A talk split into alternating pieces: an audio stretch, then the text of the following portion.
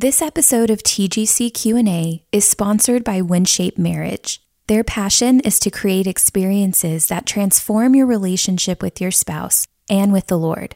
To learn more and see all that WinShape offers for every stage of marriage, visit winshapemarriage.org. Our team at the Gospel Coalition is excited to welcome As in Heaven into our podcast network. As in Heaven, hosted by Jim Davis and Mike Aitchison, features conversations on race and justice with more than two dozen ministry leaders. These discussions aim to help listeners process racial justice in a biblical, historical, and relational way. We pray that our spheres of influence would be places that look more like God's kingdom, where love reigns, humanity flourishes, and Christ is glorified. As in Heaven, a conversation on race and justice Available now on Apple Podcasts, Spotify, and anywhere you listen to your podcasts. Welcome back to TGC Q&A, a podcast from the Gospel Coalition, where each week you'll hear conversations between members of our council and friends who provide their unique perspective on your most pressing spiritual questions. On today's episode, we're joined by Ray Ortlund and Sam Allberry as they discuss the question What did Paul mean when he said we're being saved? Let's listen in. So, Sam, getting saved by God's grace in Christ is, even for us, it's not easy. This is a hard journey we're going through. Um, we are going to get home, but the way home is hard. Mm-hmm and with some, at times, uncertainty and anxiety. What does Paul mean when he says we are being saved? Uh, aren't we already saved? Is, is, is our salvation rendered uncertain by that statement in Paul? It certainly isn't. Paul is not suggesting that our salvation is still up in the air, hanging in the balance, that God is still on the fence about us. Um, that that verse in I believe it's First Corinthians uh, chapter 15 where Paul says we are being saved. If that was the only thing Paul says about our salvation, we would have to assume that there is some uncertainty. But um, Paul says other things about salvation that we must understand alongside that. Um, I once heard a, a sermon by John Stott where he talked about there being three tenses of salvation. Uh, we have been saved from the penalty of sin. We are being saved in the present from the power of sin, and we will be saved in the future from the presence of sin.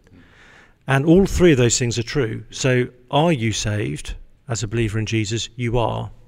Are you being saved? Yes. Will you be saved? Yes. And those three tenses, they're not contradictory, they're not mutually exclusive. They, they each speak to the fact that there is, a, there is such a glorious totality to God's salvation. And we can look backwards, we can look at the present, we can look forwards, and each direction we look in, we're seeing salvation, which is wonderful. So it's both our it's both our past, it's with us like a spiritual motorcade in the present, and as we look down the road, it's our destination. It's it's multi I was going to say multi-dimensional, but that's probably not the best way of putting it. So we'll ignore that bit. Yeah. so God has a plan. He's working his plan, and he's good at it. And he will do it. Yes. The thing I love about Paul's statement, we are being saved, is that it keeps us, however long we have uh, walked with Christ, it keeps us living like new converts all the time. Yeah. We can be new Christians all our lives. Yeah. And if, if we only knew that we have been saved, we would be complacent. and We think, oh, well, that's done now. That's great. Back to business as usual. Off I go.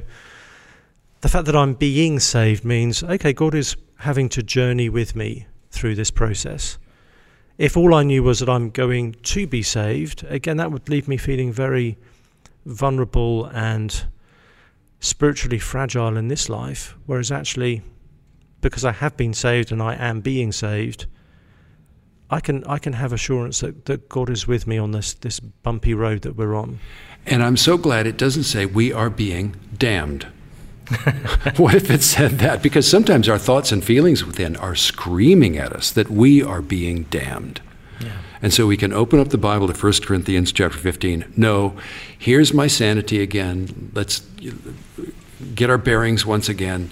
We are being saved. Yeah. That's the reality coming upon us right now, real time. Whatever's going on in our lives, we are being saved. And I wonder if those three tenses, I wonder if each of them is the way we are assured of the others. So, my assurance that I will be saved is that I have been saved. My assurance that I have been saved is that I am being saved and that I will be saved. I think there's a sense in which each of them reinforces our understanding of the others. Very interesting. Wow. Thank you, Sam. Thank you. Thanks for listening to today's episode of TGC Q&A. To submit a question that you would like to hear answered on this podcast, send us an email at ask at tgc.org. And remember to subscribe to our show on Apple Podcasts, Google, Spotify, or wherever you get your podcasts. Thanks again for listening to today's episode of TGC Q&A.